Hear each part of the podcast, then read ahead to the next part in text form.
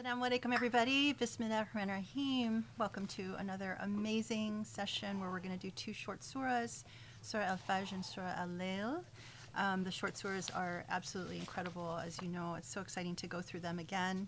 And um, then we just sort of put off a little bit doing Surah Al-Ma'idah, which is the last really heavy surah, um, which we got a little flavor of from the khutbah yesterday, which was incredible. The idea of um, the Muslim feast. And, you know, sometimes I do a little tongue in cheek humor with myself, and I was thinking, well, maybe I should have named that uh, khutbah, Jesus got food and Muslims got the Quran. But I don't know if that's, I didn't want to be disrespectful, but it was a really powerful, powerful khutbah and just made me really excited and actually a little bit scared for the, the journey with Surah Al Ma'idah because the weight of the message, um, what Sheikh talked about yesterday, um, the idea that you know our feast is really this Quran and the legacy of the Quran and what happens uh, after you know the the Prophet's message has commenced. What uh, it weighs on us as Muslims to carry that forward is really um, it's a little bit frightening and very heavy, obviously. Um, you know, and uh, not to you know not to disparage the gift of food. I mean, obviously, is again another really interesting learning from here, which was you know, when the Quran came, for us, it was, we had moved beyond the age of miracles and now moved to the age of, um, you know, the, the text and what all of that means. And so it was a really, really powerful um, khutbah, and I hope people will watch it. Um, and I also just wanted to commemorate, I mean, I guess I wrote about this in my weekly email. It's like 10 pages long, so I apologize for a very, very long email. But it dawned on me that it was our fifth year anniversary. And today actually is exactly the five year anniversary of our very first Halaqa session um, back in 2017, December 9th, um, when we had invited a bunch of people from a cross section of uh, Los Angeles that we knew to gather in our home um, way, back back, way back then and started on this journey not really knowing like what we were really trying to do or where it would lead and so it's a really amazing thing to now, five years later, like look back and see where you started um, and where you are now and what has happened along the way. And um, if you didn't read my email or um, you know or you don't get it, definitely subscribe. But in my email, I sort of track through like some of the highlights of what we've done since then, and it's it's an interest, it's a really amazing walk down memory lane um, because you know when we started out in 2017 we actually had one halaqa session for december and then we kind of started doing just monthly halaqas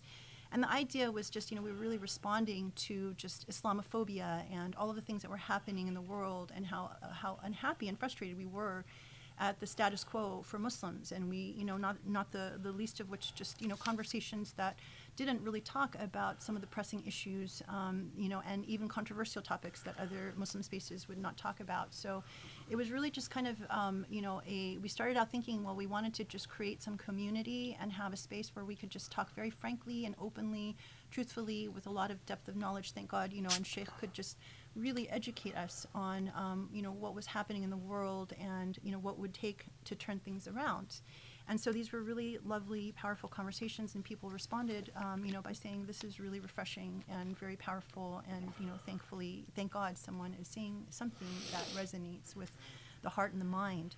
Um, in 2018, then we continued on with sort of, you know, not really like doing monthly, you know, gatherings. Um, and then we, um, alhamdulillah, started, and I realized after a 20 plus year hiatus where Sheikh had not done any tafsir, um, this was something that, you know, especially Sharif had been on his case. We were joking, you know, for six years. Uh, he really wanted his father to just start the tafsir again. And he, was, he would say to us, oh, you know, you are going to do the entire Quran. And we would look at him and we'd go, yeah, right. You know, and we didn't believe him. And yet here we are.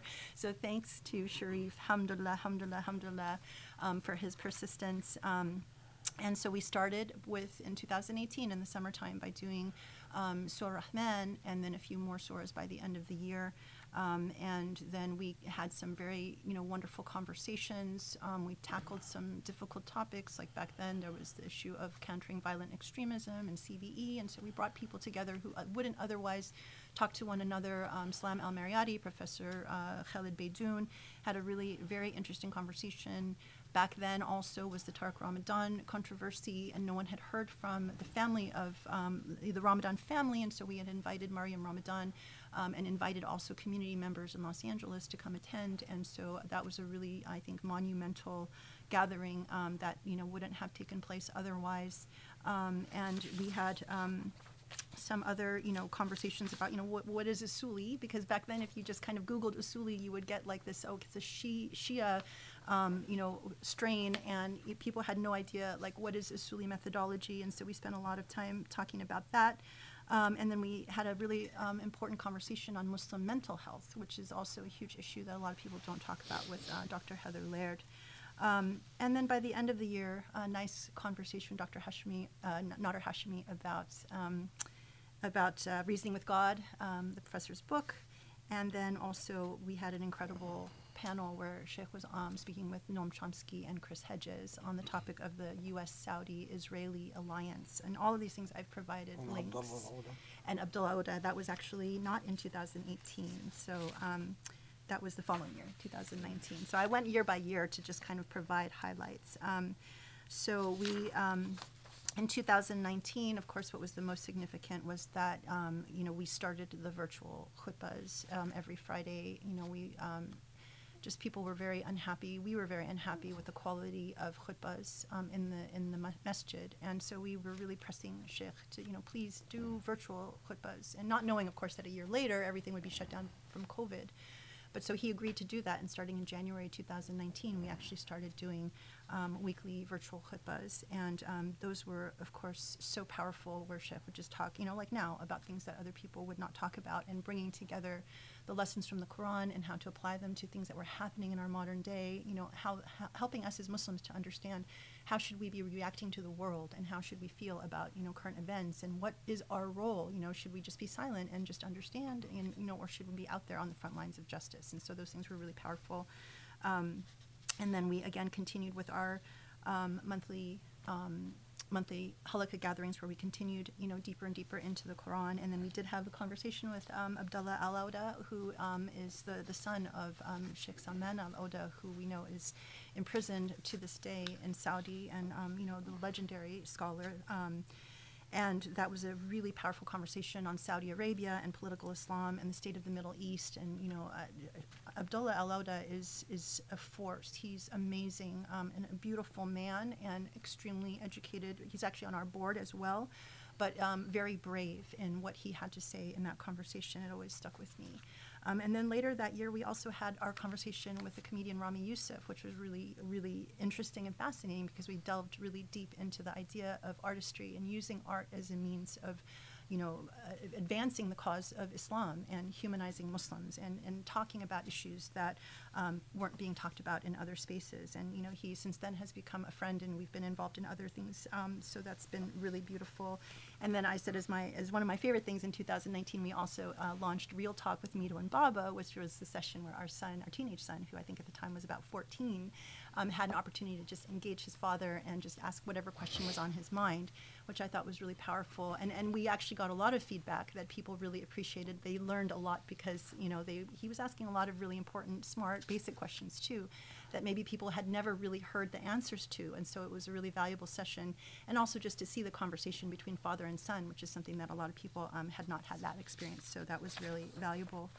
And then 2020, of course, um, was a really huge year with you know the onset of COVID, um, and then Sheikh lost most of his hearing at the beginning of the year. But nevertheless, I mean, alhamdulillah, he persevered. He kept going with the surahs, with the the halaqas. Um, in that year, delivered a, a total of 48 khutbahs, um, and then we actually then started this incredible like journey in a sense because by by the middle of the the year, um, he got the sense that maybe he should share some of this his own journey. And so he did a few pilot episodes. We did eight pilot episodes but we started with the first one which was surah al-hadid. And of course everybody was like oh my god this is incredible. We have to do this. And that kind of started our effort to raise money um, and think about how to develop this intense program which we are now pursuing to um, you know finish the entire uh, quran Um, and then by the end of that year, um, you know, we the last um, the last surah that we covered in that Project Illumine pilot series was Surah Al Ankabut, which is the surah that the early Muslims received to prepare them for hijra from the migration from Mecca to Medina. And as I wrote in, in our weekly email, this was a really, really prescient surah for us because we were about to begin our own personal migration from Los Angeles to Ohio with a 100,000 book library and everything. And so we kind of moved everything over to Ohio, where we um, really, the minute we arrived in January 2021, we jumped head on into this project and started doing, um, you know, halaqas twice a week, which has been really, really intense. And um, so I think the count by the time, uh, by the end of 2021, we started with Surah Al Tur here in this space, and it's like uh, we did 59 chapters of the Quran in under 10 months. That brought us, I mean, and that was actually just to get us through the Meccan surahs. Um, and then we did a few Medinan surahs too in 2021, so that was pretty incredible. And then in 2022, where we are now, um, let me give you the the total because it's you know it's really amazing when you just look at I, like I, I added all the links and so you just see the incredible you know amount of, of content that is out there and available for people to engage. In 2022 to uh, to date we have completed 17 surahs over the course of 53 halaqa sessions. So, I mean, as you know, of course, like Tauba took eight days, um, Baqarah took 12, you know, as several of other surahs took more than one day of engagement. Um, so, and then this year he's delivered 47 khutbahs. So when you tally everything together, you know, this is where it gets like just really, really mind blowing. It's 188 khutbahs um, since the since 2019, um, and 100 and uh, 82 halaqa sessions for um, just the tafsir halaqa. This is not to include other things that we've done um, aside from the tafsir. And then, of course, in terms of the number of surahs, we've now, after tonight, we will have finished 91 surahs in the Project Illumine style. And then when you add together the things, all of the tafsir that Sheikh has done in whether it's line by line or in Project Illumine, it's 113 out of 114 surahs. Out of, so that is just mind blowing. Um, and there's you know a lot of other things that we've done in that time. You know, conversations, Q and A's. You know, we tackled sexual abuse, we tackled death, we ta- tackled you know I mean all kinds of things, right? And so this is just a highlight.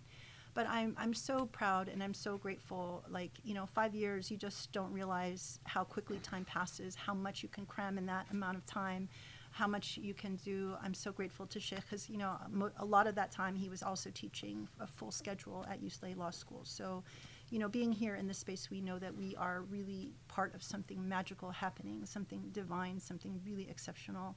And so, um, alhamdulillah it's not it's not over yet but you know I'm just trying to really um, savor every every moment and um, praying that you know allah will continue to you know bless this journey that we're on. And I just want to personally thank everyone who's been part of this journey um, and, you know, ask for your prayers and your support so, you know, Usuli can continue to go. Because for me, like, I try to imagine what would the world be like without Usuli. And I think that that would be, you know, a really sad place. And so it just makes, you know, and, and from the, all the messages that I get from people who reach out and say that the work we do has helped to you know, uh, help them to reconnect with their faith or strengthen their faith or, you know, just been life transformative in one way, shape, or form.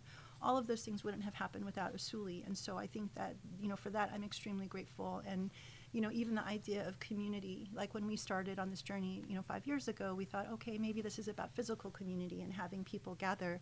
But as I've learned, it's been so beautiful that you know, our community now expand extends all around the world, and it's not it's a virtual community. And even just to know that you receive an email that you are connected to a group that is focused on the Quran, that's focused on, you know, reason and beauty and humanism.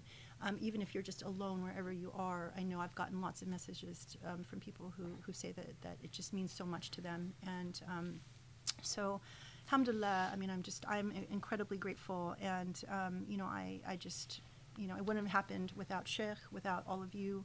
Um, and I pray, inshallah, that we can just continue on and do even, you know, greater things from here on in. So thank you so much. And um, I'm so excited to continue with another um, installment of Project Illumine. um, Surah Al Fajr and Surah Al Layl. These were, I remember when we did these line by line, they were really, really powerful, but I cannot wait to hear the Project Illumine spin. So thank you so much for joining us. And uh, yeah, thank you so much, Sheikh. بسم الله الرحمن الرحيم سبحان الله العلي العظيم والحمد لله رب العالمين اللهم صل وسلم وبارك على حبيب المصطفى محمد خاتم الرسل والأنبياء أجمعين المرسل رحمة للعالمين وعلى آله الأطهار الميامين وعلى أصحابه المختارين وعلى من اتبعوا بإحسان إلى يوم الدين اللهم اشرح لي صدري ويسر لي أمري واحلل عقدة من لساني يفقه قولي يا رب العالمين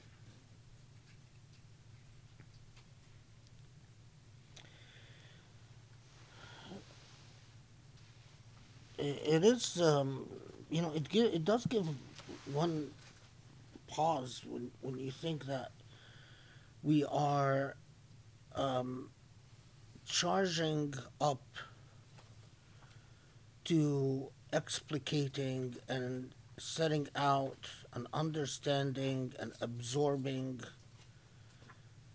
uh, the message of Surah Al-Ma'idah, the last major surah received um, um, and in the in the final year of the Prophet's uh, والسلام, life.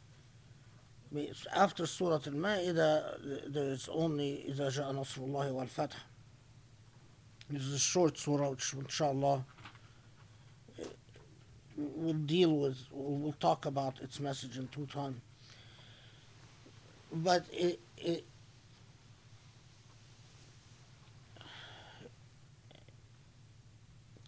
you know it, it's remarkable um, to think that when I when I pause and think that Allah has has allowed allowed me the the blessing of of giving me the health, the life to be able to share uh, this journey. You know, it, it, may Allah accept and may and what matters is that in the divine scales that it be given its its proper weight. Um, and it is time for us to, as we will see, to notice how the beginning of the message connects with the end of the message because there is there is a, an essential relationship to the basic building blocks that is uh, that were received at the beginning of the Islamic message and the final testament that Muslims are left with at the very end of the Quranic message. And indeed, we Muslims, when we when we fail to understand the Quran in this fashion, I think we end up being way off the mark uh, in in some critical, pivotal respects that, inshallah, um, continue to lay out.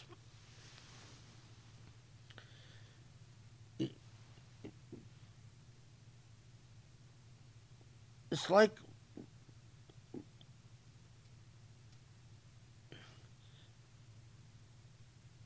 if you haven't heard the khutbah that I gave on Friday, it is important to hear it because it it's the the it is the inheritance that Allah left us with. And the proper understanding of this inheritance, meaning the proper way to carry, preserve, comprehend, digest, absorb, and digest the divine message is so essential. And you cannot understand the divine message as sort of these bits and pieces that are interlaced with hadith uh, that might or might not be consistent with the thrust and the trajectory and the system of this testament, the feast, if you will, the repose, as I called it in the khutbah, that Allah left Muslims with. So, inshallah, we'll talk about in order of revelation probably the eighth and ninth surah or the ninth and tenth surah revealed. So we are talking about very early in the message. But now, because we are approaching the end, it is very important to underscore the unifying themes and the critical links in the Quranic message.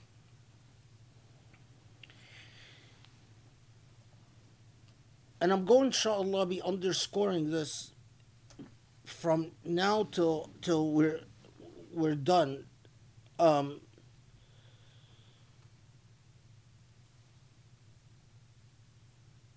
when the Prophet ﷺ received the first revelation, literally received the marching orders, and there is a covenant between the, the covenant of prophecy, a covenant that is between the Prophet and Allah subhanahu wa ta'ala. And this covenantal relationship introduces us to a covenant that is innate and primordial between human beings and their maker.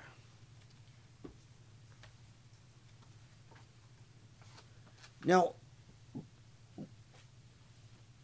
in the all in, in a long time ago, where, where I dealt with Surah Al-Fatiha, Al-Fatiha in, in considerable detail, and I, th- that tafsir is online. Where's Grace? Yeah. It is online. Yeah. Um, but Al-Fatiha, which literally means uh, the the word fa- fat fatah is to open, to unlock, to begin. Al-Fatiha, the unlocking in itself, Surah Al-Fatiha, which we read in prayer repeatedly, many times a day, memorializes this primordial covenant between human beings and their Maker. And the elements that are preserved and memorialized by Surah Al Fatiha are structural and basic. That all good, all affirmative existence, all manifestations of ni'mah, of, of blessings, is in the name of the one and only source. Bismillah ar-Rahman ar-Rahim. In the name of Allah. And the very act of creation is an act of rahmah because everything that Allah has set in this creation is designed to maintain and further the gift of existence.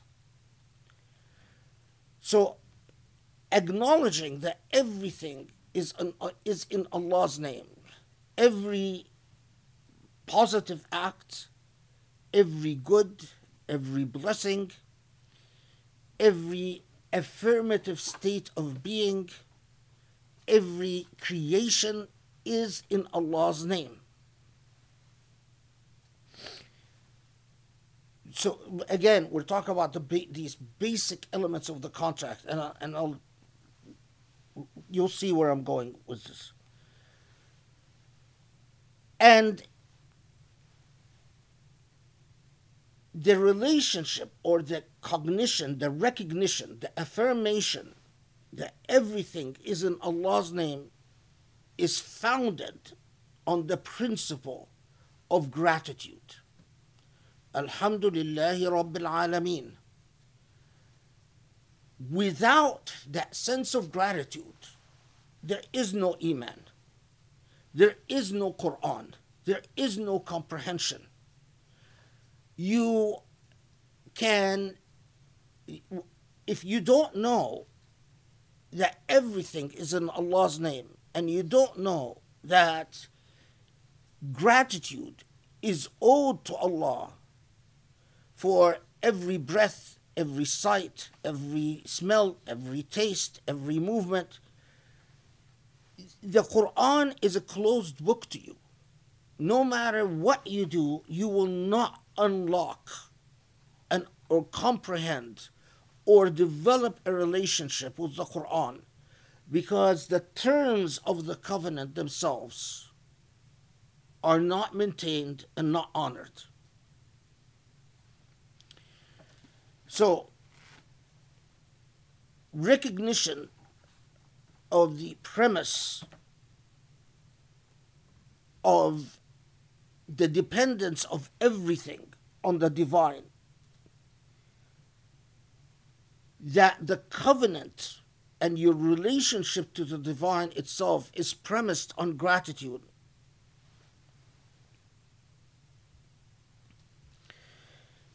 And the recognition that as all the, the, the early, very early revelations affirm, and indeed, as well, the entire Quran brings us back again and again and again to these basic themes that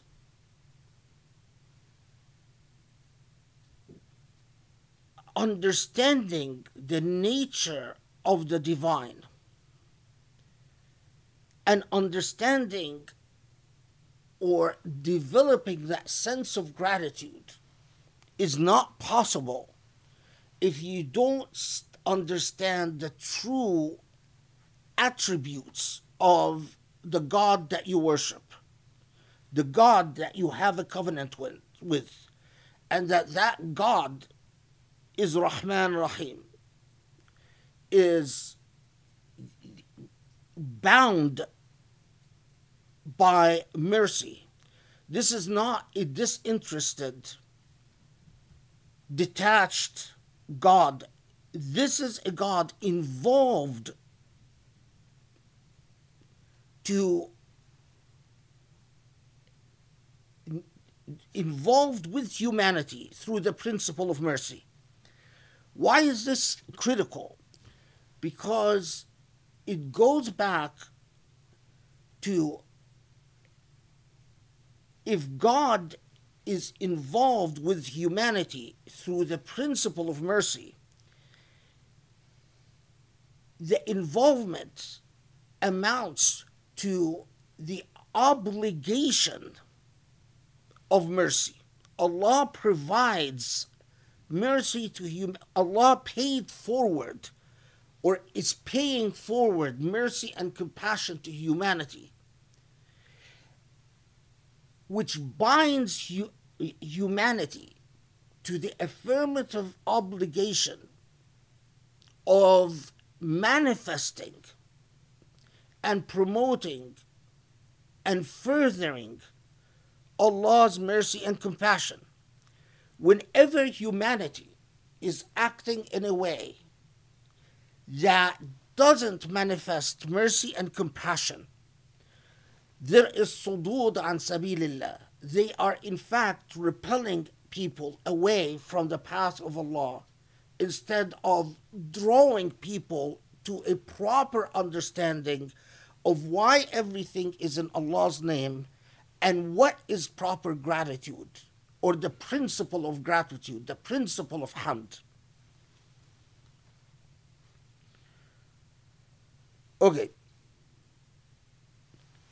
Allah's name, gratitude, the taklif, the normative obligation of mercy as part and parcel of this covenant,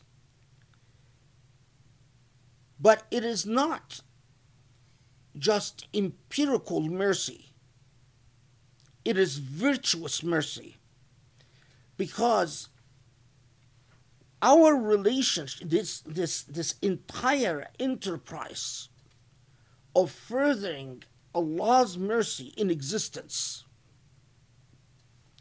is premised on the duality of ibadah and isti'ana, that we worship God and we seek God's, we, we acknowledge that we owe God,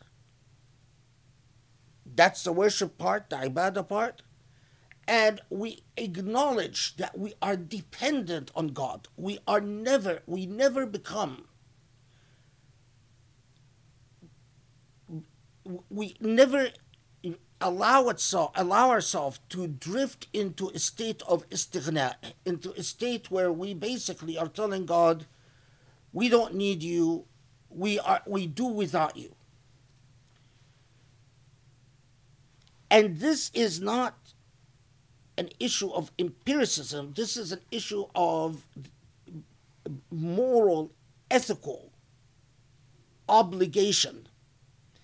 So our understanding of what is ethically mandated and required is in fact anchored on the principle of gratitude and the principle of isti'ana that we we forever our ethics are derived from our dependence on God. And that's why we are bound by the principles of mercy and compassion.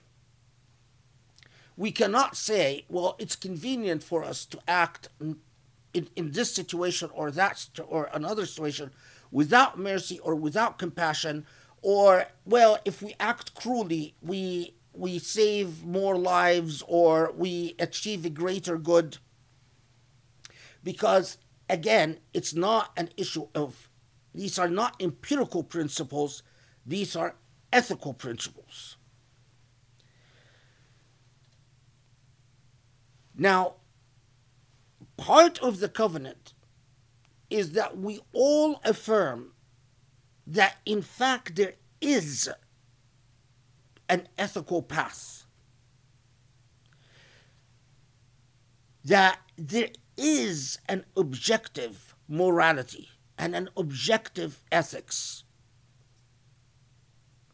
And that is why we always say, Ihdina sirat al mustaqim. We do not allow ourselves, that is the covenant, we do not allow ourselves to say, well, you know, what is right, what is wrong, who knows?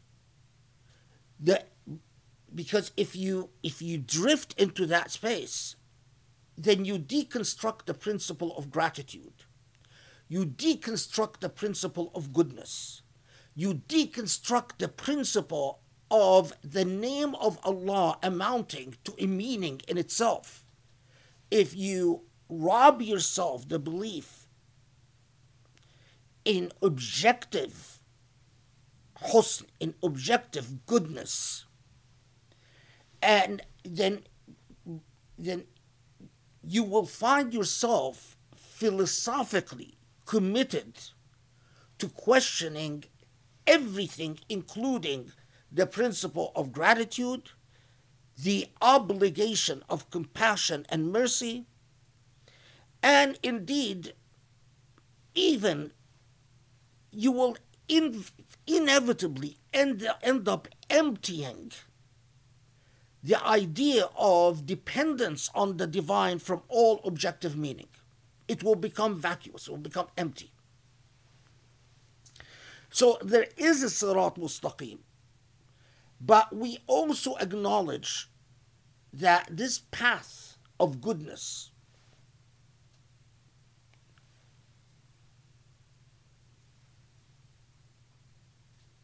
is only attained with God's help and through God's grace.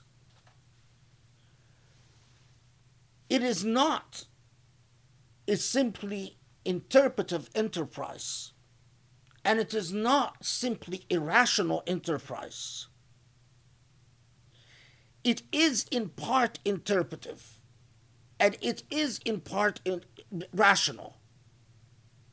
But fundamentally, it is a state of grace which further affirms the principle of gratitude and everything being in the name of Allah. So even our relationship to morality and our relationship to ethics is in Bismillah and is founded on Alhamdulillah and is إياك نعبد وإياك نستعين. So our entire relationship, when we say اهدنا الصراط المستقيم that, that word اهدنا gift us guide us because we are saying while we believe in an objective morality but we also understand that it will never be the case that we through happenstance fall upon a virtuous society or that through simple empirical evolution we achieve a virtuous society. Virtue on this earth and in the hereafter is a state in which proper gratitude and proper dependence on Allah subhanahu wa ta'ala is constantly acknowledged and fulfilled and furthered.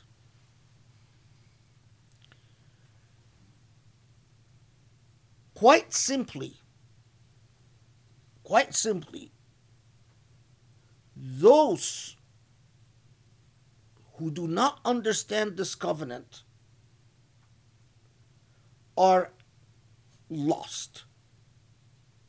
They are a lost humanity. That is why we say غير المغضوب عليهم. It is God's wrath.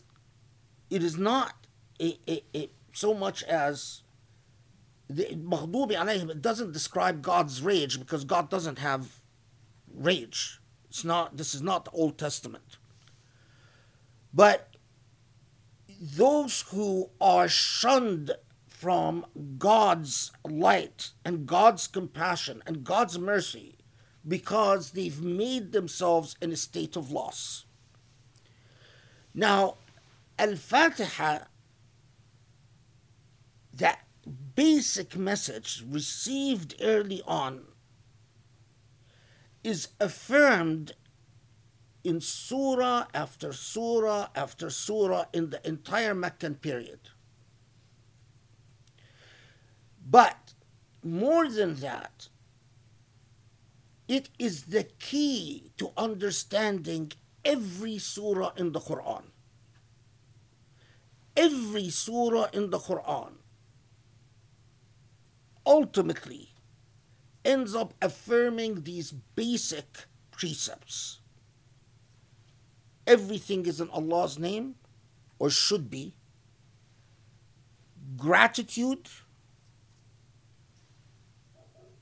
the existence of an ethical path of virtue that you attain only through proper gratitude and proper ihsan, the act of goodness itself, and it is a state of grace, and that those who don't attain it are in a lost state. The entire journey with the Quran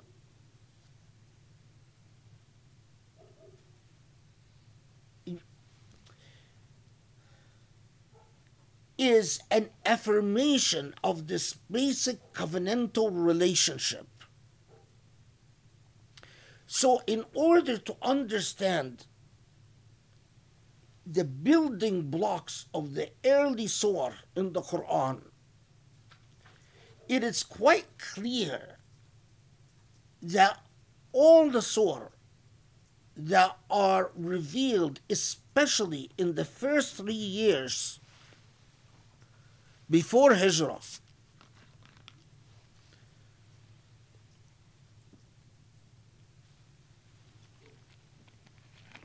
Constantly affirm and underscore these basic building blocks that define the covenantal relationship between and remember, when we say Muslims, Muslims are not just the followers of Muhammad والسلام, but the, the, the, the followers of monotheism from the beginning of time till Muhammad والسلام, and thereafter. And so Allah consistently,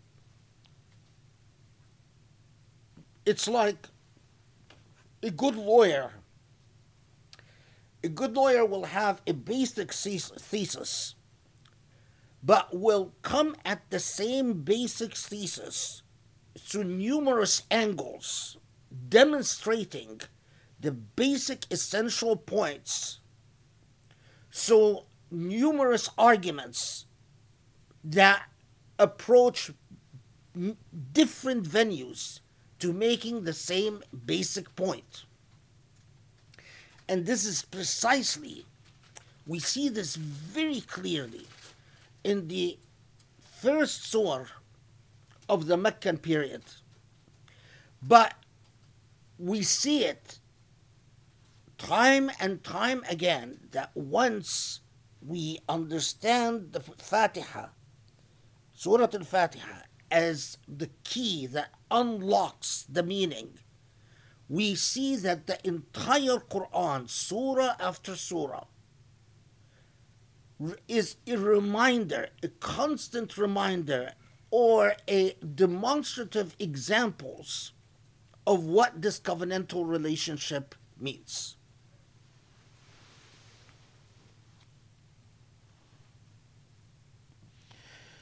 So, first, Surah Al Fajr well, actually, let's do it the other way. Surah Al-Layl, which is reported to have been revealed before Surah Al-Fajr, but shortly before, not substantially before. Um, numerous reports say that they were both revealed one after the other um, in respectively um, the ninth and tenth store, as I said, or the, the eighth and ninth, as some reports say. Okay. Now, of course, I'm not going to. There, if you're interested in what the traditional classical sources say about the different different interpretations and different meanings for every word and every school you know you can uh, uh, uh, consult the tafsir I did the line by line tafsir in which I, I don't introduce um, any of what I've talked about here. Okay.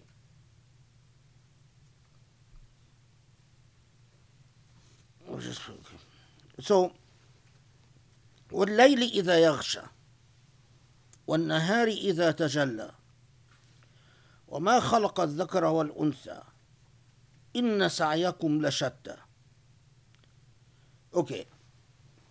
So first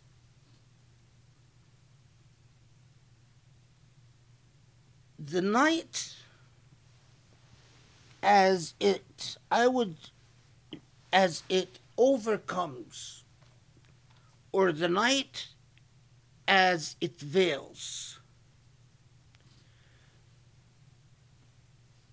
contrasted as Allah educates our moral sense to remind us of what we know innately and primordially. That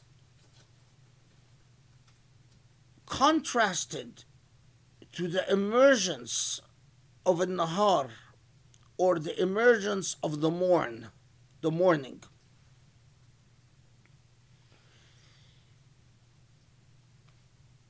as a number of commentators have mentioned, this is not unique to me, but it is not the, the most traditional approach, is that these are constant references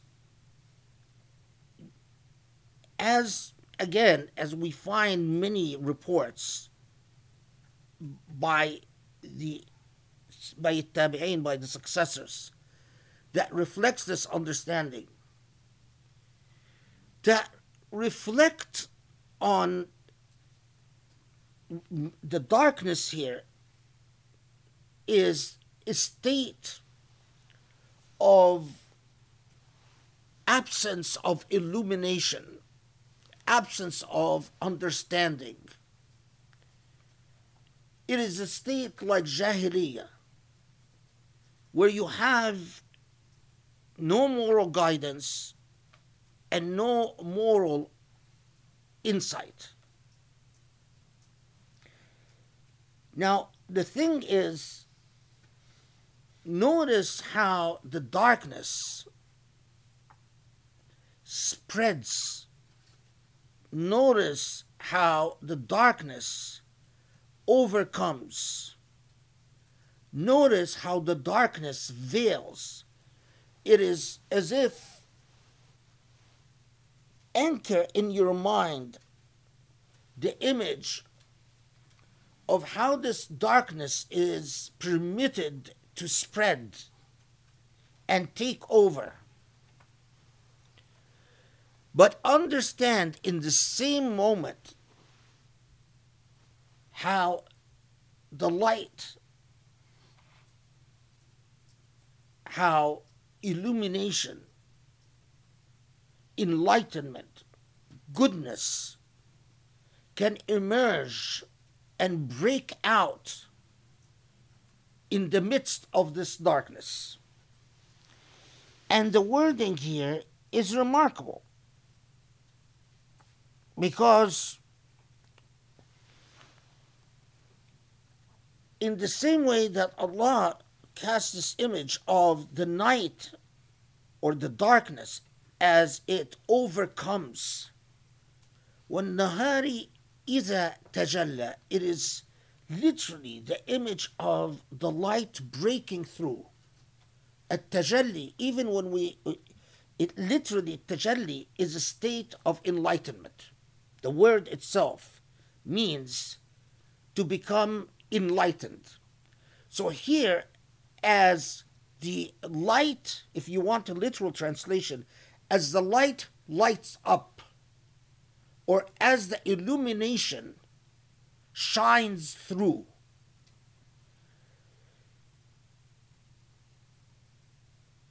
And this is precisely why Allah subhanahu wa ta'ala, right after drawing this image, is telling us reflect on the fact that and and it, is men and women you've been created you're you're in my understanding regardless of your gender regardless of whether you are a man or a woman your maker is one the principles are one the covenant is one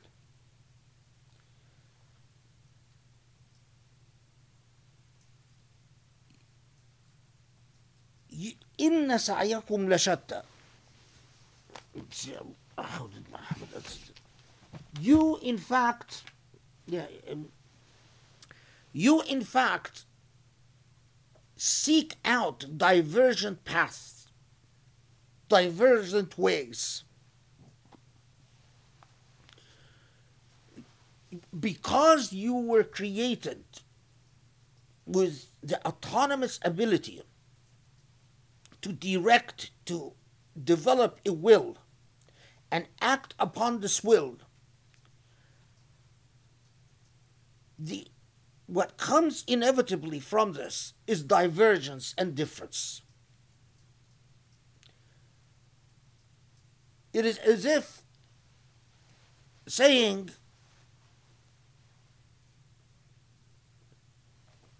reflect on the night and the day and then reflect on the many divergent paths that you take in life and reflect on your irada, your will, and reflect on what of your will and your actions generates the darkness or produces the light. Now, you want to understand from what would appear to the non reflective, to those who are not comprehending people, people who are not people of tafakkur and ta'akul, would appear to be just a chaos of a chaotic state of wills and determinations and actions and consequences. In fact, the logic is basic and undeniable and eternal. Man ata wattaqa takes us back to the basic elements of the Fatiha. Those who uh, ittaqa, those this is ibadah, those who understand what gratitude to Allah means, what dependence to, uh, on Allah means, what, what man ata wa taqa. So this is a taqa. This is the taqwa part. The ata part, the ata part, it's obvious. The mercy and the compassion. Meaning that who get that who who affirms the remembrance of Allah, the dependence of Allah on Allah, and in fact affirms the primordial obligation of perpetuating Allah's mercy and compassion through giving you must give. You must be giving. The only way you can achieve the Sirat al Mustaqim, the only way you can achieve the morning, the enlightenment, the light, the only way you can resist the darkness, the only way you can allow the light to break through the darkness is not just through taqwa, meaning your ibadah, but through giving. The two, the duality Your dependence Allah on Allah and your giving. But the giving itself must be premised on the belief of an objective truth and an objective virtue. وصدق بالحسنى believed in goodness. So you find the same elements that are in, in Fatiha. And in fact, you if you if you take what I've told you and go back and restudy the Quran and write the elements of the Al-Fatiha on one side and study every surah of the Quran, you will find the elements of Al-Fatiha affirmed in every surah repeatedly. Not in the same order that you find it in the Fatiha, but the basic elements. The basic elements of Allah's covenant. So you must believe in Al-Husna. But belief without ata is meaningless. And ata without belief is meaningless. And ata, giving, without or, or ata and belief, but without acknowledgement that it is all from Allah and to Allah is also meaningless. The basic elements of the covenant. And then Allah tells you, Those people are the people that deserve the Ihdina Sirat al Mustaqim. Those are the people that deserve that Allah hands Allah's grace to them so that they can enjoy the emergence of enlightenment and the light. فسنيسره لليسرى So Muhammad Asad translated that will we uh, uh, for them shall we make easy the path towards ultimate ease. That's very literal, but what it means is the salvation, the yusra, the the the ihdina sirat al mustaqim, the hidayah, the hidayah of the path of not being among those who are maghdub alayhim. Because, but then Allah lays it out because Allah is building the moral structure of the human beings who are receiving the Quran and is reminding them of what they know innately. وَأَمَّا bakhila wa وَاسْتَغْنَى But as to, and again, istighna, let's take istighna first. Istighna means what? They think of themselves, God is dead. We don't need God. Whether they, they, they do so philosophically or they do so practically by completely ignoring the role of God in their life, the role of Bismillah ar-Rahman ar-Rahim, the obligation of ar-Rahman ar-Rahim, what type of obligation? That the type of people that say well let's be pragmatic. Well let's be practical. Oh we have to be realistic here. What is the role of the divine?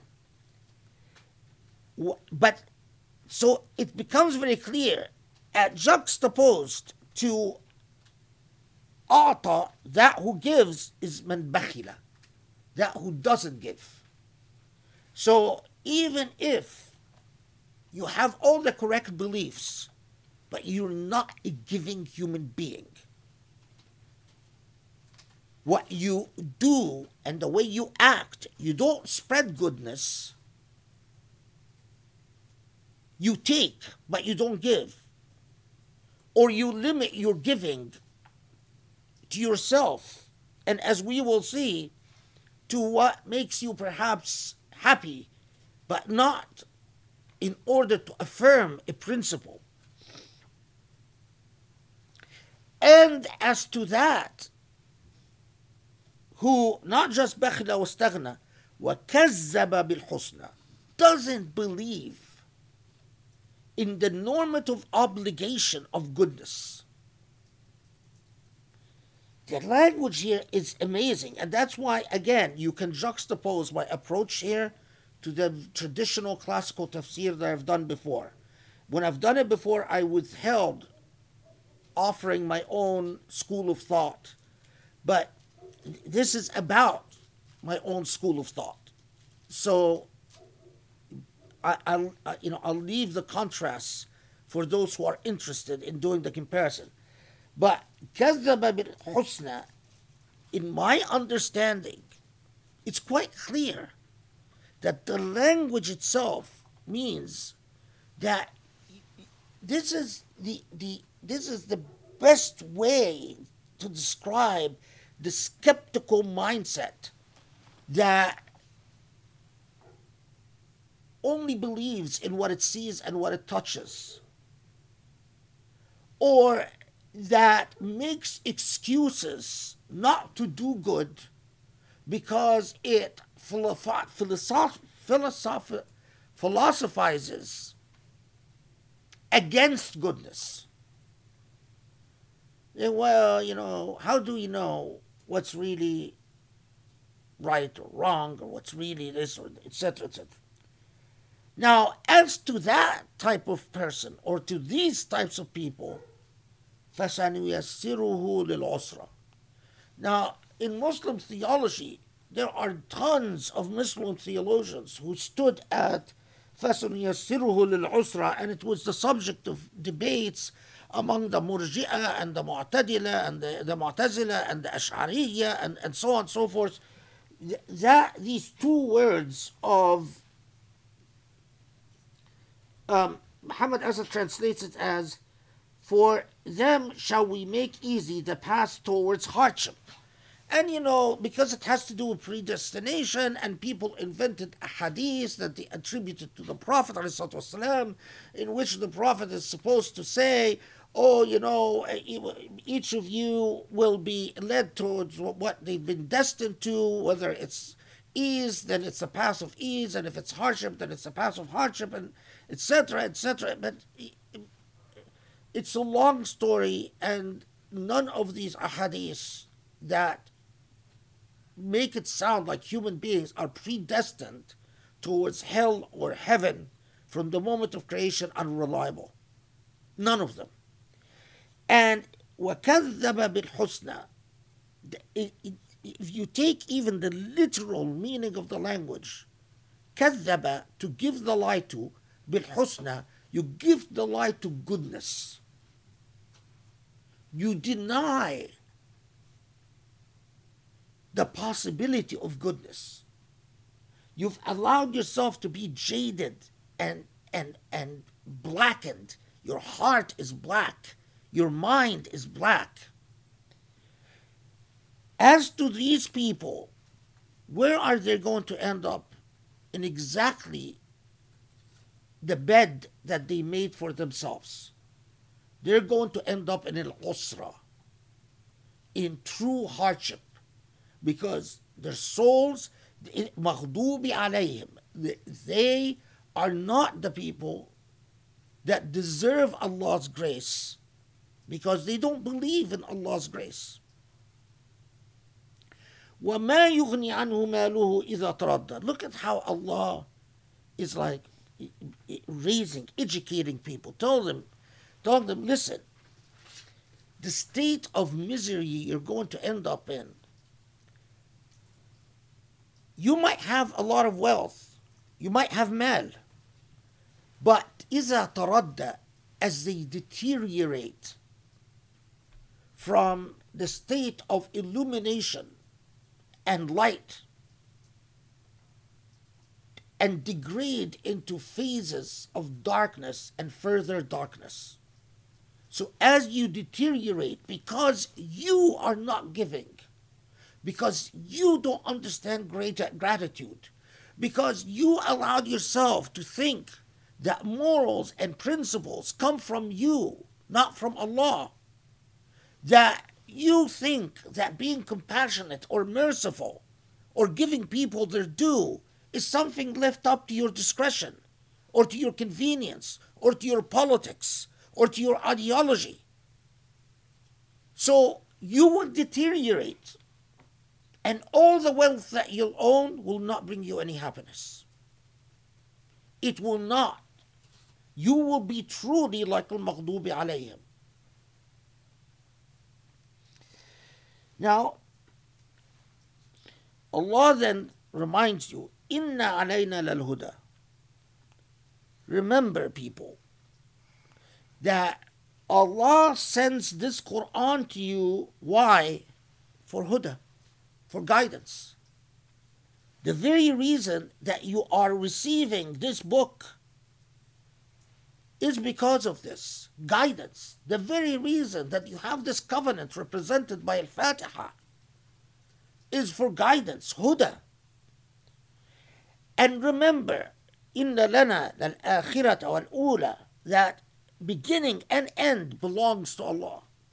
You just th- you have the pretense, the delusion of independence. You have the delusion of a beginning and end.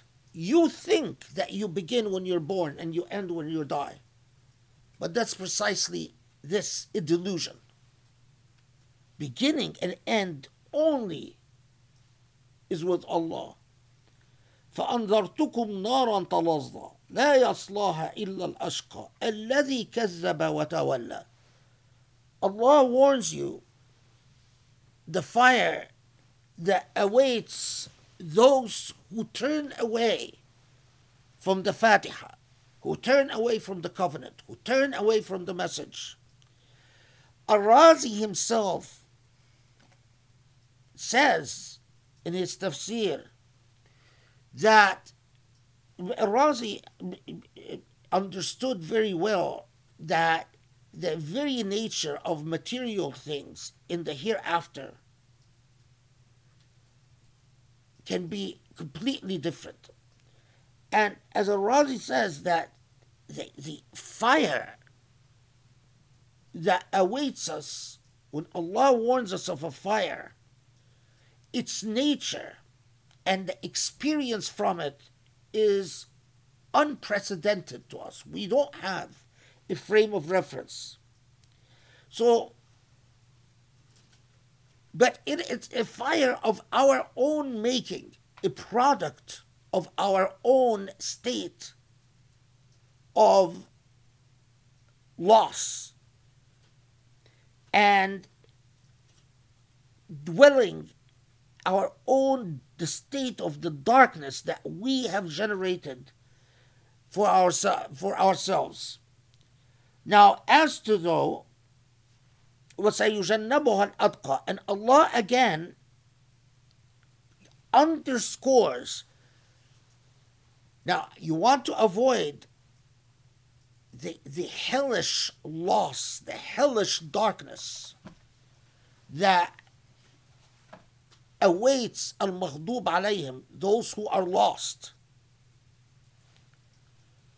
then understand. سيجنبه الأتقى. Al-atqa again refers to taqwa, refers to بسم الله بسم الله الرحمن الرحيم الحمد لله رب العالمين refer, that is the essence of taqwa gratitude and dependence of Allah on Allah الذي but taqwa and again Allah underscores it that a taqwa without the principle of giving الذي يؤتي ماله يتزكى the, the, man, the, the taqwa without the act of constant giving is meaningless as giving without taqwa is meaningless now and Allah, in in in, remember again, I, I that Allah is is is is raising the the the spiritual morality of the recipients of the Quran by saying, and I will tell you a further further element here. وما لأحد عنده من نعمة تجزى إلا ابتغاء وجه ربه الأعلى that as you are giving. I am not talking about those who constantly give or want to give or do give because they are, they are looking for prestige or they're looking for fame or they're looking for gra- people to thank them. Gratitude is owed, proper gratitude is owed to Allah. You might own obligation you owe an obligation of gratitude as an ethical obligation, but it is not people's gratitude that should motivate you, nor people's praise, nor people's appreciation, but your your your relationship to the ethic of service and the ethic of giving as is your relationship to ethics period is your consciousness of Allah subhanahu wa ta'ala and your desire to please Allah so وَمَا لِأَحَدٍ عِنْدَهُ مِن نِعْمَةٍ تُجْزَى doesn't expect thanks from anyone except seeking the face of thy Lord.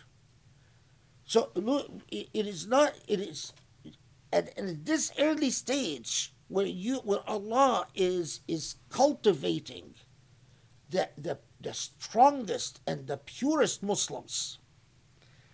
Allah is telling them the the the the truth in its basic, most pure form that seek closeness to your Lord. That is what should drive you. That's what should define your relationship to virtue and morality. وَلَا سَوْفَ يَرْضَى And for that type of person, rida here is not just ولا الضالين is not just that you ultimately in the hereafter you will be rewarded but in order to truly be able to give without the ex with uh, your in order to truly have a relationship to virtue and morality where you give without the expectation or the equation of receiving. So I don't believe in a moral precept because I take as much as I give. In order for that to happen, you have to have rida. You have to have satisfaction. Again, look at how everything mirrors and replicates the essence of Al-Fatiha. That اهدنا الصراط المستقيم. the, the very words give you a sense of allow us to be among those who have contentment and peace in their heart. They, they're happy as long as they feel that Allah is happy with them. they don't go about this earth thinking in terms what did we cash in from God and what were we denied by God. But the fundamental relationship is the relationship of rida with their Lord, of saying fundamentally, Alhamdulillahi Rabbil Alameen.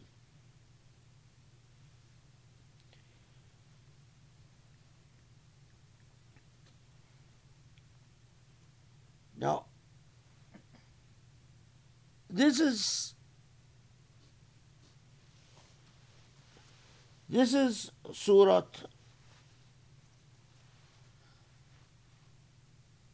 الليل والليل إذا يغشى which was followed by Surah Al-Fajr.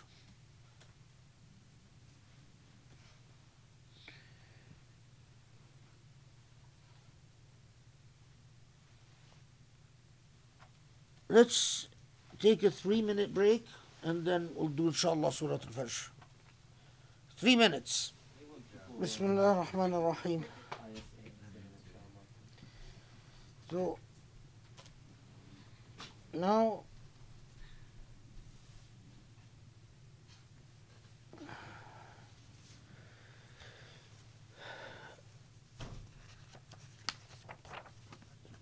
Surah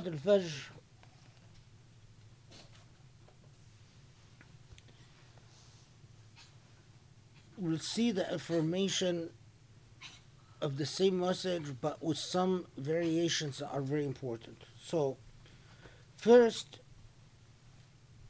wal fajr. Now, the fajr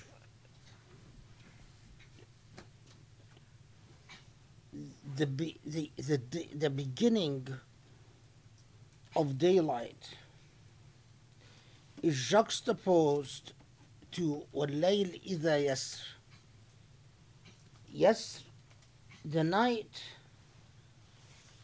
yes, could be translated as, Muhammad Asad translates as runs its course. But it, it can, it, Layl is as again as the night spreads and expands. We see the the, the same um, metaphorical dynamic where Allah is inviting us to think about what something that all human beings with a little bit of reflection, struggle with.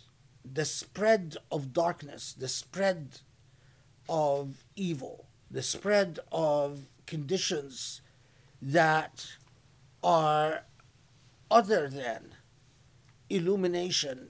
I mean, the, the, the same moral, um, the, the, the, the same moral predicament that occupied philosophers like Socrates, Allah invites us to focus on these moral predicaments. وَاللَّيْلِ إِذَا يَسْرِ The darkness as it spreads, the night as it overcomes, and the breaking out of the light. وَالْفَجْرِ Between these, Allah mentions or Allah swears by. So first, al-fajr, the breaking out of the morning, وَلَيَالٍ عَشْرٍ وَالشَّفْعِ وَالْوَتْرِ in the traditional tafsir, you'll, you'll see that I spend a lot of time talking about all the different meanings of وَلَيَالٍ عَشْرٍ وَالشَّفْعِ وَالْوَتْرِ uh, so again, if you're interested in all the, the, the traditional classical um, perspectives, um, refer to the line by line tafsir that I did. But walayal ash here, you know, in, in they all say, oh, is it the, the last 10 days of Ramadan? Is it the first 10 days of Muharram? Is it this? Is it that? I don't think it, it matters. The 10 days that Allah is referring to here, I believe is are the beginning of the Quranic revelation, which we know takes place uh, in the last 10 days of the month of Ramadan. And while Allah, as, as everything that relates to the details of the life of the Prophet, والسلام, you know, what precise day or what precise hour is not the point. But the point is to understand that in, the, in these 10 days, were the, the, the beginning of a new phase in the life of humanity, the breaking out of the dawn in the midst of the darkness, in the midst of the Jahiliyyah.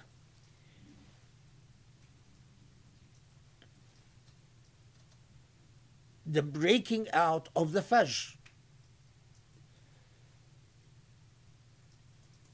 Now, was Shaf'i wal Watr.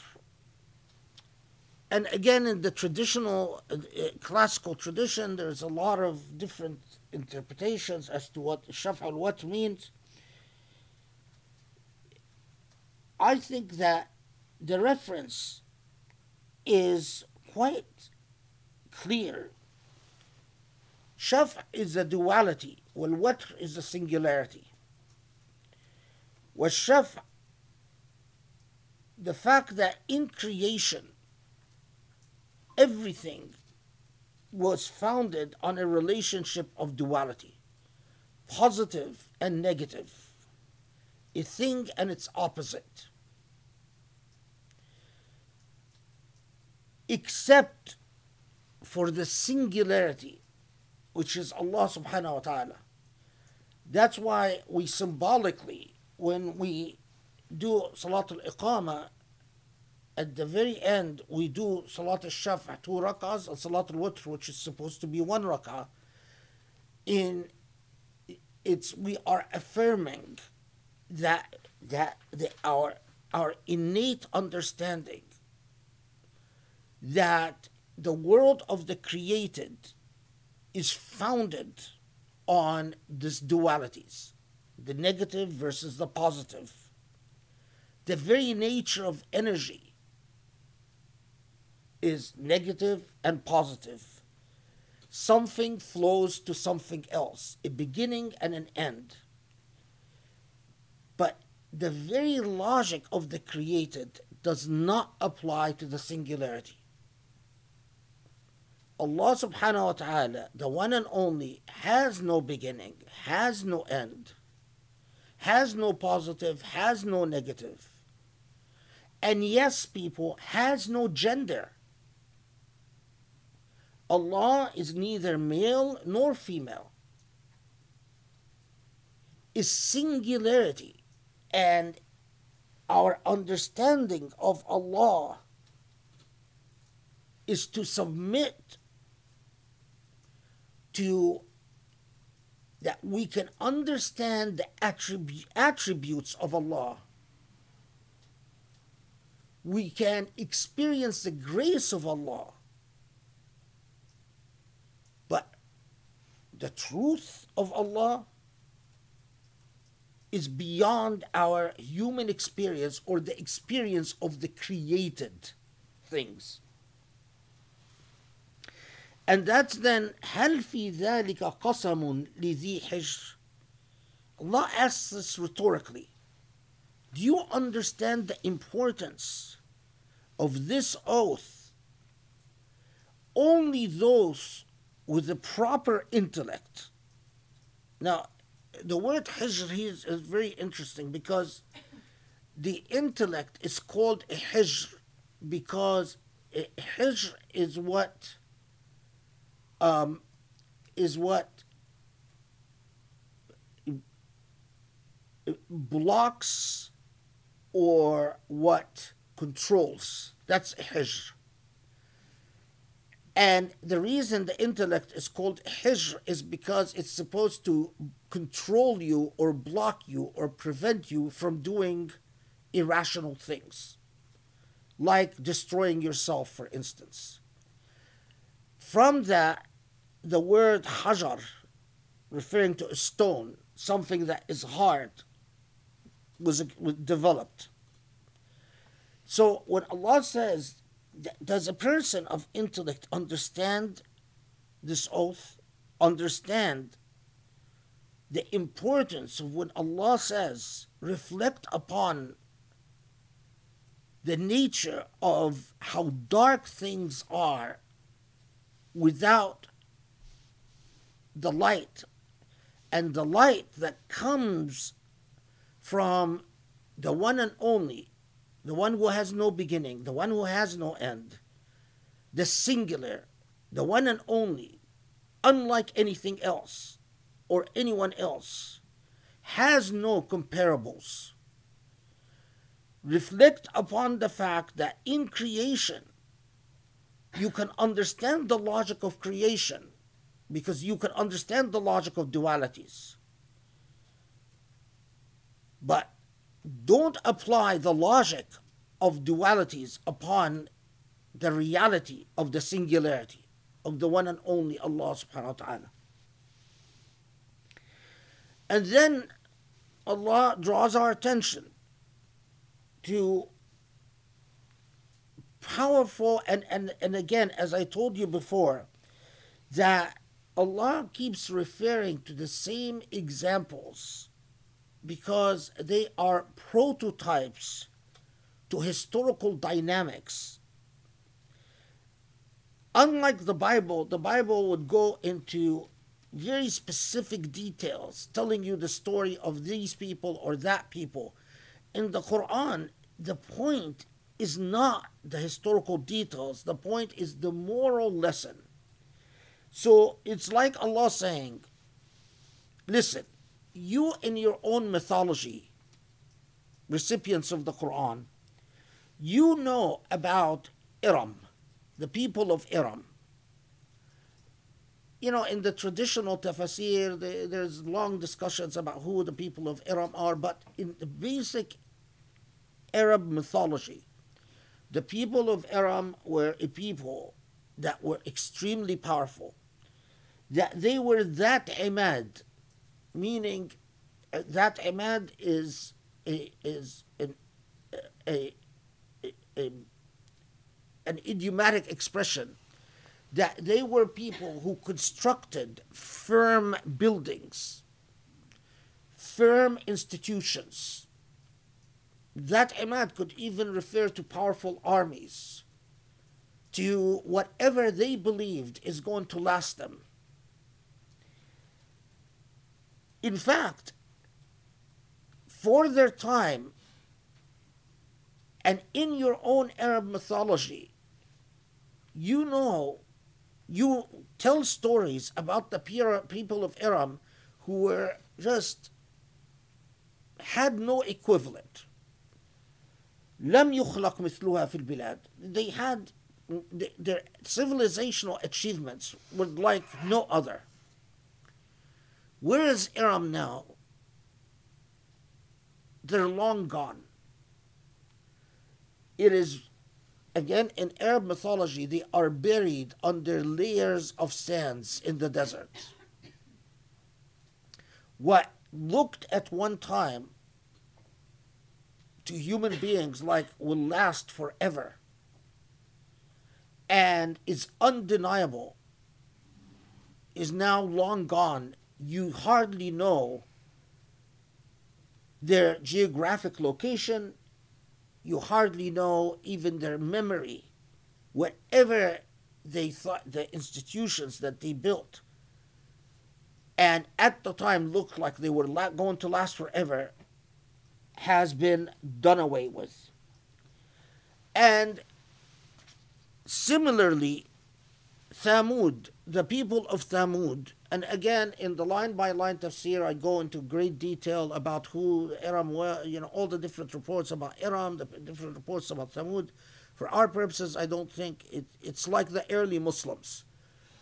Understand, we don't have a Prophet والسلام, giving a long lecture about who Aram was or Thamud was, because it doesn't matter. But what people knew about Thamud is again, they were a civilization that was sufficiently advanced that they were able to cut stones. What was at the height, at, at, the, at their time, the height of a civilizational achievement is that you are going, you are able to go to mountains and cut stones from these mountains with whatever equipment they used. And the people of the Pharaoh, the Autad, you know, in the tradition, there some say, oh, they're, they're called the Autad, the people of Al Autad, meaning the people of the Autad are pillars. Again, something watad is something that you drill in the in the ground, and they tell you, oh, they were called the pharaohs were called the people of uh, uh, the autad, these things that are drilled in the ground, because they used to torture people by, uh, you know, drilling four posts on the ground and then tying them to quartered, like two arms and two legs tied into four, um, um, uh, what do you call them, um, anchors, uh, you know. But that's not reliable. Uh, what Dhul Autad here means, or Dhul Autad here means that the people of the, the, the people of the Pharaoh who, like Iram, who built, who, who founded their civilization on what they thought were pillars lasting, dominating createdness, dominating the earth that they lived in. And like Thamud, who were able to carve or cut stones, you have the people of Pharaoh who built marvelous structures.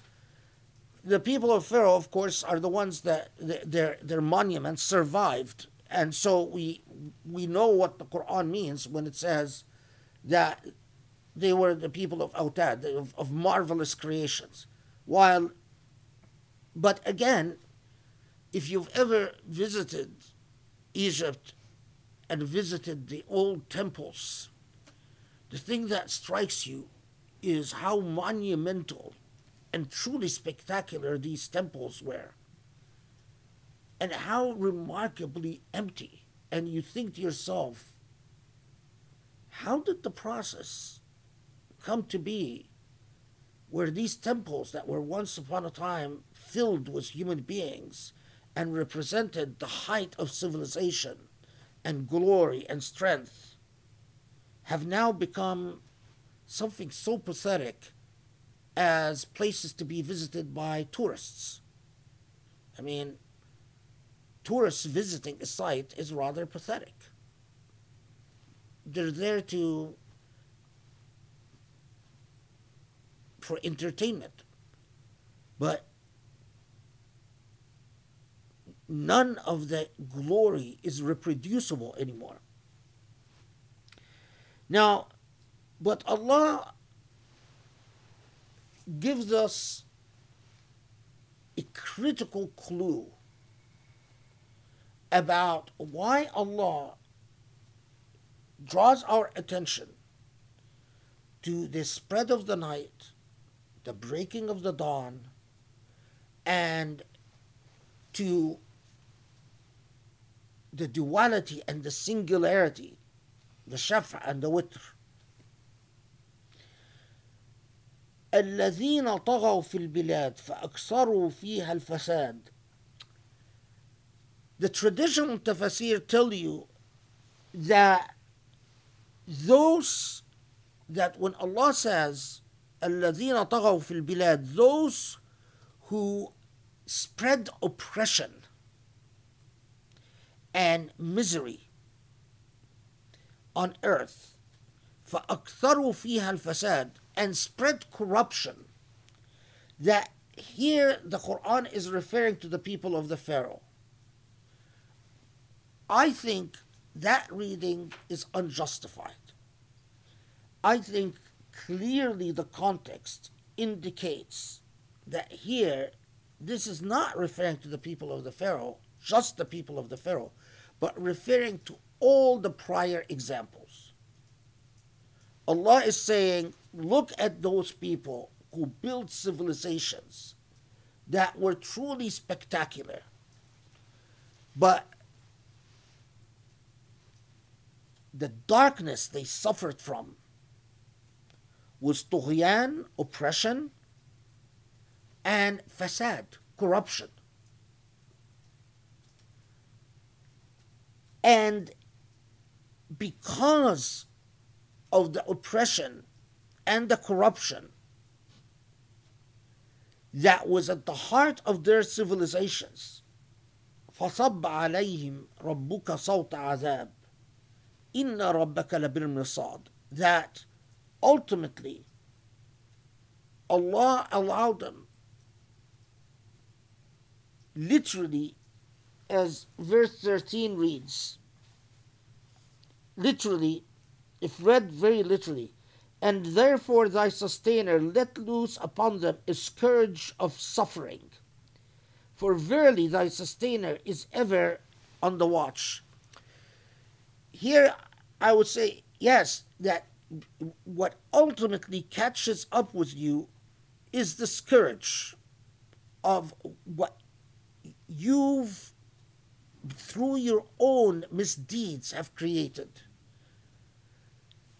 the suffering will inevitably come and Allah will allow it to come because this is what you sowed. That inna rabbaka labil mirsad that this relationship of cause and effect, which the relationship of dualities. You build a civilization upon oppression, you build a civilization upon corruption, that is the cause. The effect is the suffer inevitable misery and suffering that will come. That is the logic of creation that Allah is inviting us to think about. Don't think that it is about just getting by or surviving. The darkness is your own making when you tolerate oppression and corruption to exist on earth. And th- that is as inevitable as the dualities of positive and negative in creation. And know that Allah bil mirsad that Allah does not allow evil of oppression and injustice and the evil of corruption to go unanswered forever. It is always a matter of time. Okay, so, but then Allah says to us, it's like Allah is talking to us and saying, but Allah knows that you guys, you human beings, are rather funny in a pathetic way. فأما الإنسان إذا ما ابتلاه ربه فأكرمه ونعمه فيقول ربي أكرمن وأما إذا ابتلاه فقدر عليه رزقه فيقول ربي أهانا Allah knows that you guys in this entire dynamic you don't think about oppression and corruption and dualities and cause and effect you're very short sighted. When you get your material things, when you are succeeding materially in life, you tend to say, it's because I deserve it. And in fact, it's because God loves me and you indulge in fantasies about how you are a very spiritual person and God is fine with you and you're fine with God and you know you build a a, a whole imagined world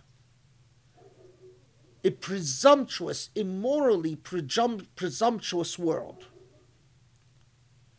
but at the same time, وأما إذا ما ابتلاه فقدر عليه رزقه فيقول ربي أهانا. At the same time, when you find that you're not getting your, your, your way, you're not making whatever you expect or what, eh, think you are entitled to, you become angry at God. You become you you you your attitude is why isn't god treating me right? Why isn't god giving me what i believe i deserve? Why isn't my dua being answered why is the evil you are fine with evil as long as you are getting what you want and you are happy. But once you are denied you start looking around and saying the evil that exists that's god's fault. You start noticing what you were oblivious to when you lived satisfied in luxury or your whatever material things you want are met the world was then rosy and fine but once you got denied you started looking around and saying oh you see there's all this misery, and this is God's fault. And then Allah says, Kalla. No, no. You're not getting get away. You're not getting away with putting it on God. Remember, الشفع والوتر the, the, the duality and the singularity. The truth of the matter is, you لا تكرمون اليتيم كلا بل لا تكرمون اليتيم the truth of the matter is you don't give the orphan their due not just to do, but but tukrimun. You do it, tukrimun, al-ikram is to elevate and to dignify. It didn't say la tut'imun al-yatim. It didn't say you don't feed the orphan. It said la tukrimun al-yatim. Allah knows that when someone is an orphan, you don't want them to marry your daughters. You don't think that they're they're they're they're uh, uh, good enough for you. You don't think you, you start looking down at them. You don't give them their due. You are a classist, bigoted people.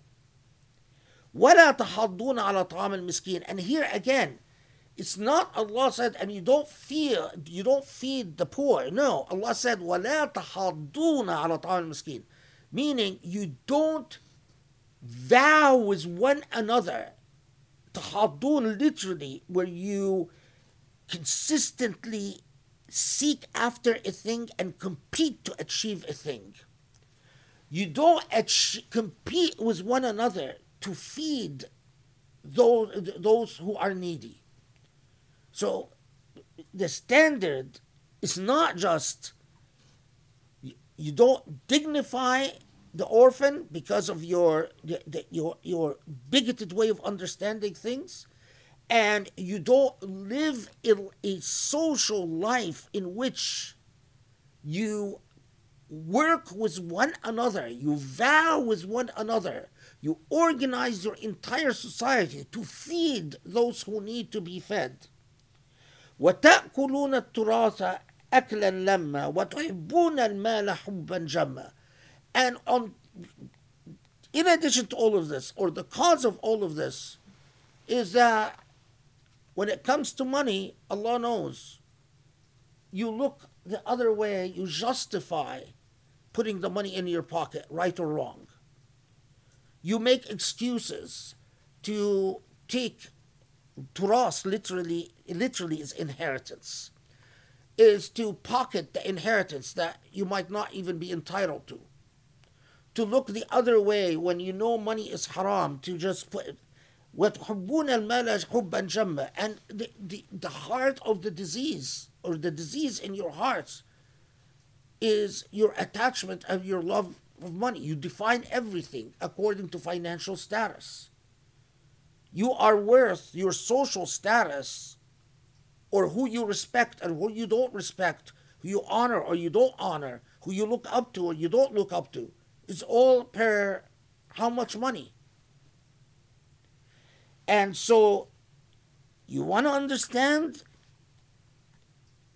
the plight of why the, the people of the Pharaoh and the people of Iram and the people of Aad, why they deserved what they deserved. You want to understand why oppression and corruption spread. You want to understand why the darkness spreads. It is that.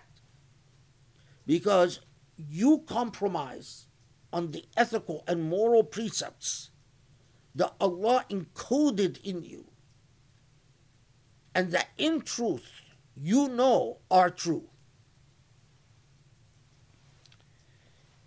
And that is why, when the time comes and Allah wraps up this entire game, and you are confronted with the ultimate truth that the only lasting thing is the one and only, the singular, Allah subhanahu wa ta'ala. And you are confronted by Allah and the angels. And the image here is like saffan saffa. It's as if the angels are standing in lines. And you are presented with the truth of Jahannam. Now, here again, notice وَجِيءَ يَوْمَئِذٍ بِجَهَنَّمْ It's as if hell will be brought forth. You will be it's not that you will be brought to hell, but it literally as if hell would be brought right before your eyes. When everything becomes undeniable, then the veils melt away, the deceptions fade away. يومئذ يتذكر الإنسان وأنى له الذكرى. At that time, you will remember. And at that time, you will feel why not honoring our orphan and not vowing with one another to feed the needy and not living a righteous life was such a disaster. But at what that point, what's the use? When you are when you see fear, when you experience fear, Fear will knock the truth right into your mind. And you will say, I wish I've done better. يا ليتني قدمت لحياتي. But it's going to be pointless. فيومئذ لا يعذب عذابه أحد. Now here there's different readings. لا يعذب عذابه أحد or لا يعذب عذابه أحد. بالفتح أم بالكسر. ولا يوثق وثاقه أحد.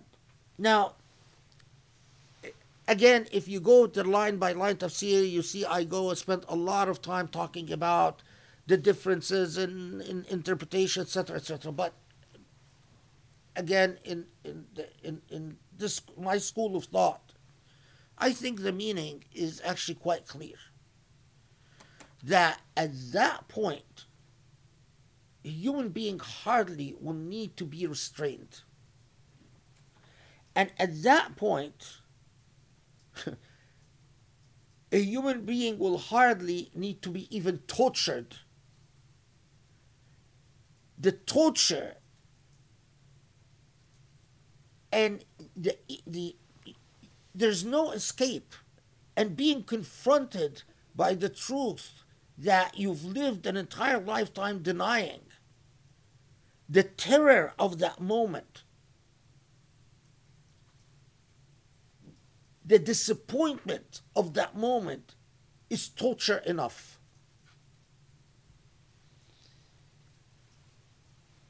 Allah then contrasts this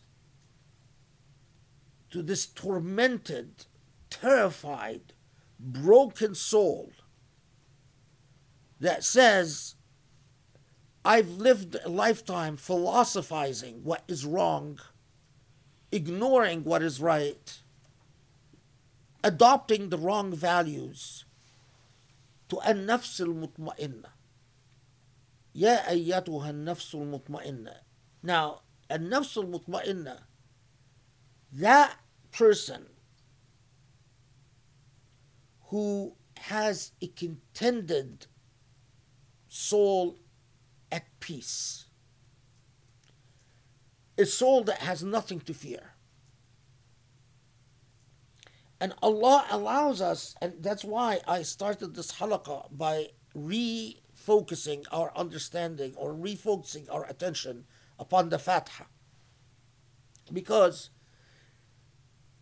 at that point, you know what Allah is talking about. Allah is talking about the covenant the covenant that began in the name of Allah, gratitude to Allah, dependence on Allah, and recognition that there is right and wrong. There are values that are beyond you and not subject to your sovereignty and hegemony. And that you can't just brush away, and that there are the maghdub alayhim, those who have lost the path. So when Allah says, Ya ayyatuha nafsul mutma'inna, Allah reminds us of, this is of course 27.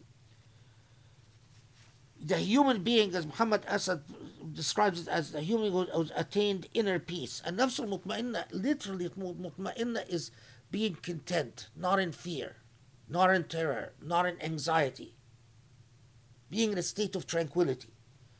Now, as to that soul, come back, irji'i. You came from your Lord, and you are coming back to your, your Lord. Radiyatan mardiyah. In a state of complete contentment. You are pleased with your Lord, and your Lord is pleased with you. And so you are not afraid to return to your Lord. You have nothing to hide. You haven't done a dirty deed that you are ashamed of and trying to put behind your back.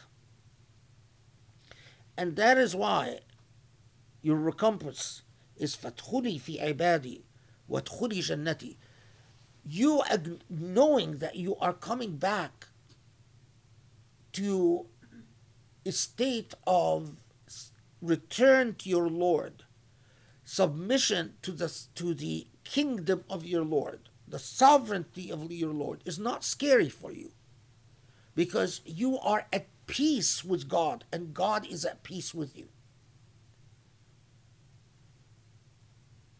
Now, so, in Surah Al Fajr, like Surah Al Layl, Allah draws the attention to these early Muslims.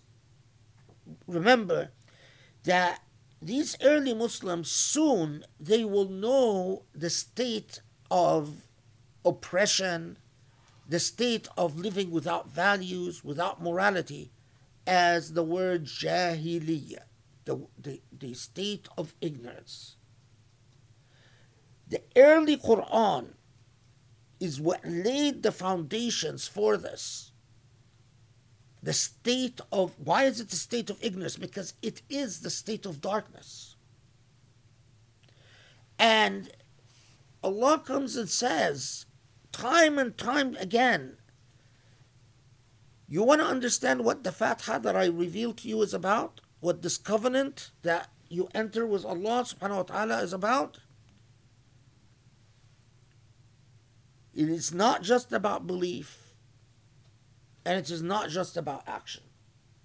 It is the duality of the two.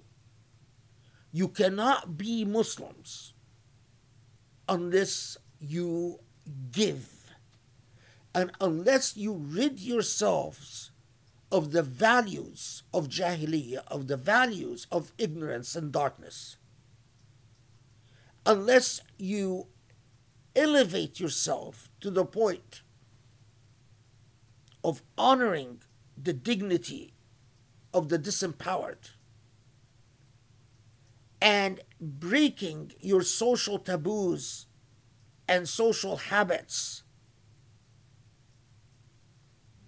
to introduce the light of virtue in your lives.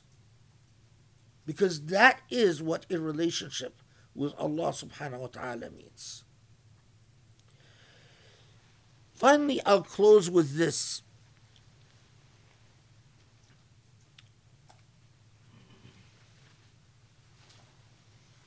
Go back and you will see that the entire Meccan Quran lays the moral foundation. Allah, time and time again, in the entire Mecca period, lays the moral foundation for the basic truth that act like constitutional overriding principles. What all the demonstrative examples that manifest in Medina are just that. They're examples that arise from historical challenges with historical responses. But never does a historical challenge and a historical response permit you to ignore the basic constitutional principles. So, in other words, never does a positive commandment received in the 10th year Hijrah allow you to say, I no longer have to worry about what's compassionate and what's merciful. Never are you allowed to say, I don't have to worry about how do I dignify the orphan because I've decided that building orphans, orphanages is good enough for them. And when you lose sight of the foundations, the anchors, you become like the people of the Pharaoh, like Aram, like Thamud, people who built societies, but they're empty. And that's why when they fell apart, no one knows exactly, no one even, the, the memory is not even worth, worth it. While Allah preserves the memory of the ethical teachers to humanity, unlike the Bible, in the Quran, Allah hardly bothers to preserve the memory of the failures of humanity. Allah preserves the moral lesson, but not the details. Alhamdulillah Rabbil Alameen. And this is Al-Layl or Surah Al-Fajr. Uh, we are truly approaching the end of the journey and the moral responsibility and I you know every I, I, I never thought I would live to actually complete this journey and, and Allahu Alam, you know, every day is, is, is you never can you can never assume so every day you, you is, is a blessing from Allah and a gift and and but um, but I I've I've I, I I I don't I can't tell you how many times I've through this long journey of, of, of, of 20 years how many moments I thought to myself, if only my people knew. Um, I mean, how can Allah give us, as Surah Al-Ma'idah will, will, inshallah, when we do it, will will tell you very, how can Allah give us this repose, this, this, this, this absolute moral feast, this, this gift that we inherit, uh, so that we can be witnesses for God in the sake of justice. And we be so oblivious.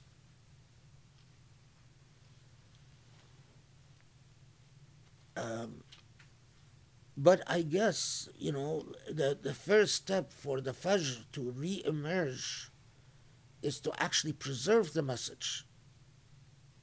So I guess that's uh, just the first step is for the message to be restated and reclaimed in its purity and its, in its pristineness. Um, before we allowed ourselves to get distracted in a million different ways. Alhamdulillah Rabbil Alameen. Want to come do the honors? Okay, Bismillahirrahmanirrahim. Um, Alhamdulillah, I just honestly, there's there's never enough words to express gratitude because you know we we we covered these two surahs before, and as you said, it's like really um, it feels so wonderful to be able to say, you know, if you want the detail, go back and listen because we spent so many hours covering these things. But it's, you know, both Fajr and Layl, but I think it's so powerful when then you come back and you really give us the essence of this message and we just see how um, how apropos it is for our time right because when you talk about like civilizations who have been you know, so strong, and at the height, you feel like you know nothing can ever happen. You know, whether it's like, oh, the U.S. is dominant and wonderful, and then it's like it could just be it's a lesson for us because we know in our world there's so much oppression, there's so much corruption everywhere, um, and that you know we can't deny this fundamental truth that you know the message of of God that you know and and the importance of light and you know just being able to like look at this very short story that tells us you know reflect on um, the spread of darkness. And then you know we've talked about like how light comes in and cuts the darkness and the illumination you know and, and all of it. It's just so beautiful when when you bring it all back together and you say let's let's remember you know the beginning and the end how it all ties together and the consistency and you know even telling us like every surah just re-emphasizes what you covered in fatiha. And um, for those of you who maybe we, we you know we did fatiha back in 1996 so it actually lives on uh, soundcloud our usuli channel on soundcloud and it's audio.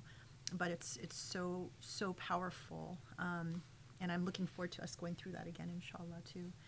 Um, but just and and you know things like telling us that you know the Quran is not about the details like the Bible of you know a particular incident or an event, but about the moral principles, and that this is a message for monotheists over time. I mean, there's just there's so much gold in you know these sessions. So thank you so much. Um, and uh, you know, since uh, we want to just try to, I guess, hold off on the Q and A to the next section, you said um, we could just cover, just end by asking if you could just share with us your journey with um, with these two surahs and like what you remember about you know what you um, were engaged with, obsessed with, um, where you were, what you were thinking, and all of that. We'll just finish with that Uh, today. These were pretty early on, and, uh, and in fact, there were. I, I I'm, I think they were among the first surah that I tackled after the Fatiha. Um, but I was just really struck. The I was really struck in when you read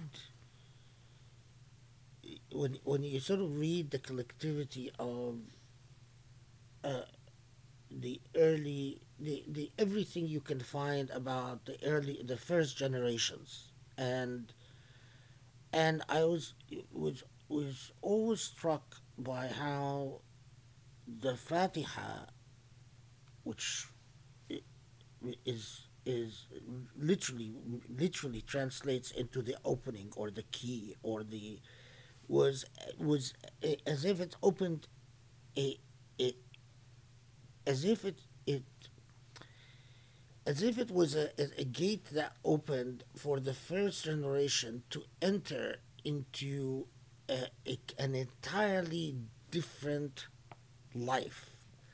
The the type of life and and actually like my, the the thing that struck me about uh, Al-Layl wal-Fajr is that among the many different reports that you read about uh, occasions for revelations and so on, but what stands out is a report that is so it, it comes in many different forms, but it, it it's so cumulative that both the, the there are often traditions that say that that these surah came because Abu Bakr freed bought seven slaves and freed them, but I, I investigated this and, and and I think it's the other way around, that among the things that these two surah did, and revealed shortly after the Fatiha, was literally to ignite a fire in which we start getting a, a new ethic and a new attitude of uh, including a new ethic, a new attitude. Slavery is bad, freedom is good. Um, a, those who are slaves are drawn to Islam, and like Salman al Farisi, Muslims are collecting money from one another to help those who are enslaved to, to buy their freedom, or Muslims understand that in order to open a new page with Allah, that their entire relationship towards the dispossessed and the poor and the orphans and the enslaved is completely revolutionized. And you can't have, when you keep reading reports after reports after reports about how, you know, uh, you know, the most famous of them is Abu Bakr when he goes and he uh, uh, donates all this money to buy seven uh, slaves who were mistreated and frees them and and his father tells him you know you keep spending your money on buying the weakest people and freeing them why don't you at least buy some strong men and and and free them? But at least they'll they'll be grateful to you and and then they'll be an aid to you. They'll they'll be loyal to you. You go and you spend your money on the weakest people and free them, it doesn't make sense from irrational perspective. And Abu Bakr simply, when you see him talking to his father and say, "You don't understand," I, I, I, I'm not thinking at all of what the ways that this can benefit me. But when you keep then you read all these this new excitement, new, literally, it feels like the breaking of the dawn, literally, like as if these people were experiencing the sun coming up in their life. And they are fired up. And at that point, they're not fired up to carry a sword and go to war. Not even at all. They're fired up to tell the people about the good news that they heard. That there is this message, this liberating message, and they're fired up with the sense of dignity and the sense of illumination. You know, I have been enlightened. And then you get the itch. Okay, I've got to understand what was I want to feel this excitement. I want to feel this this burn in my soul that when uh, when when these people apparently understood when Allah told them God is taking you from darkness to light, they they they felt it. But you have to be really honest with yourself, and that's what my journey was, and part of the reason I, I like didn't want to share my journey was the Quran for so many years, and you know, and you and Sharif were you know after me, is that part of being honest with yourself is I don't feel it. I don't feel that that burn that they felt. I don't feel that sense that God has taken me from darkness to light. Yeah, you know, we I, I, I uh, you know do all the the ibadat, but that sense of of of excitement like uh, when when you know when you first fall in love and you know everything is rosy in your eyes where is that? And but everything innate in me from the Fatiha this is where the journey began for me. Many nights I would spend just talking to Allah and saying, I, I, I know it's there. The, the, the, the, the, the bleeding, the dua, the tears, I know it's there. But I want to experience it like those people experiencing it. these people were not for for a long time all the great ones were not about going off to war or carrying a sword but it transformed everything their relationship with their loved ones their relationship with their spouses their relationships with their children with their parents it transformed everything and Al-Layl and Al-Fajr among the surah, I mean the first 10 surah generally, but Layl and Fajr were shortly after Al-Fatiha, that's, I, I remember that. Maybe, maybe Al-Alaq came into press before and maybe Surah Al-Samad. Um, so as people who will go the line by will hear the halaqas I gave on the line by the, the classical traditional tafsir. They'll see, you know, I go through the reason it, these short surahs took so many halaqas I go through all the different reports, all the different. But when you are, the journey I'm talking about is that as you go through all these reports, and there is a kernel of truth that comes through as like a gift from Allah put in your heart. You you you you finally see why why the historical record has such a luminous core despite all the accumulations of growth that often cover up that core. And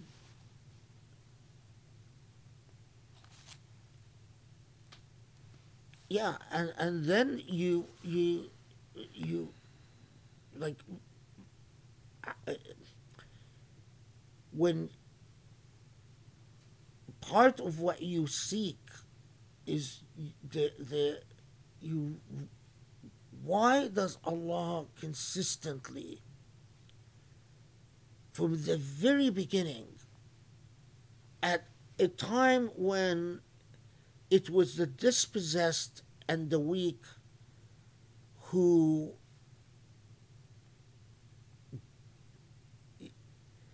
that that that message of saying what you know you build magnificent things, but you fundamentally, quintessentially, in its very core, you don't honor human beings and you don't honor your God. And the inseparability of the two honoring God and honoring human beings. You can't have the uh, one without the other. And that being drilled and then when you go through the entire journey of you know your the long road of, of involvement and you come back and you say this is why allah consistently talked to muslims in the entire journey in medina the way that allah consistently talked to them literally not allowing for presumptuousness and arrogance and moral comfort to ever creep in, even at the hardest and the toughest moments. Um, yeah, I mean, uh, yeah, you just the the more you you it's like again you know and then you you're always telling yourself well, if my people only if my people knew if, you know um, but again the quran warns us about those who receive the covenant as we'll see inshallah with surah al-ma'idah those who receive the covenant covenant and uh, turned it into something completely different than what it, it's actually about.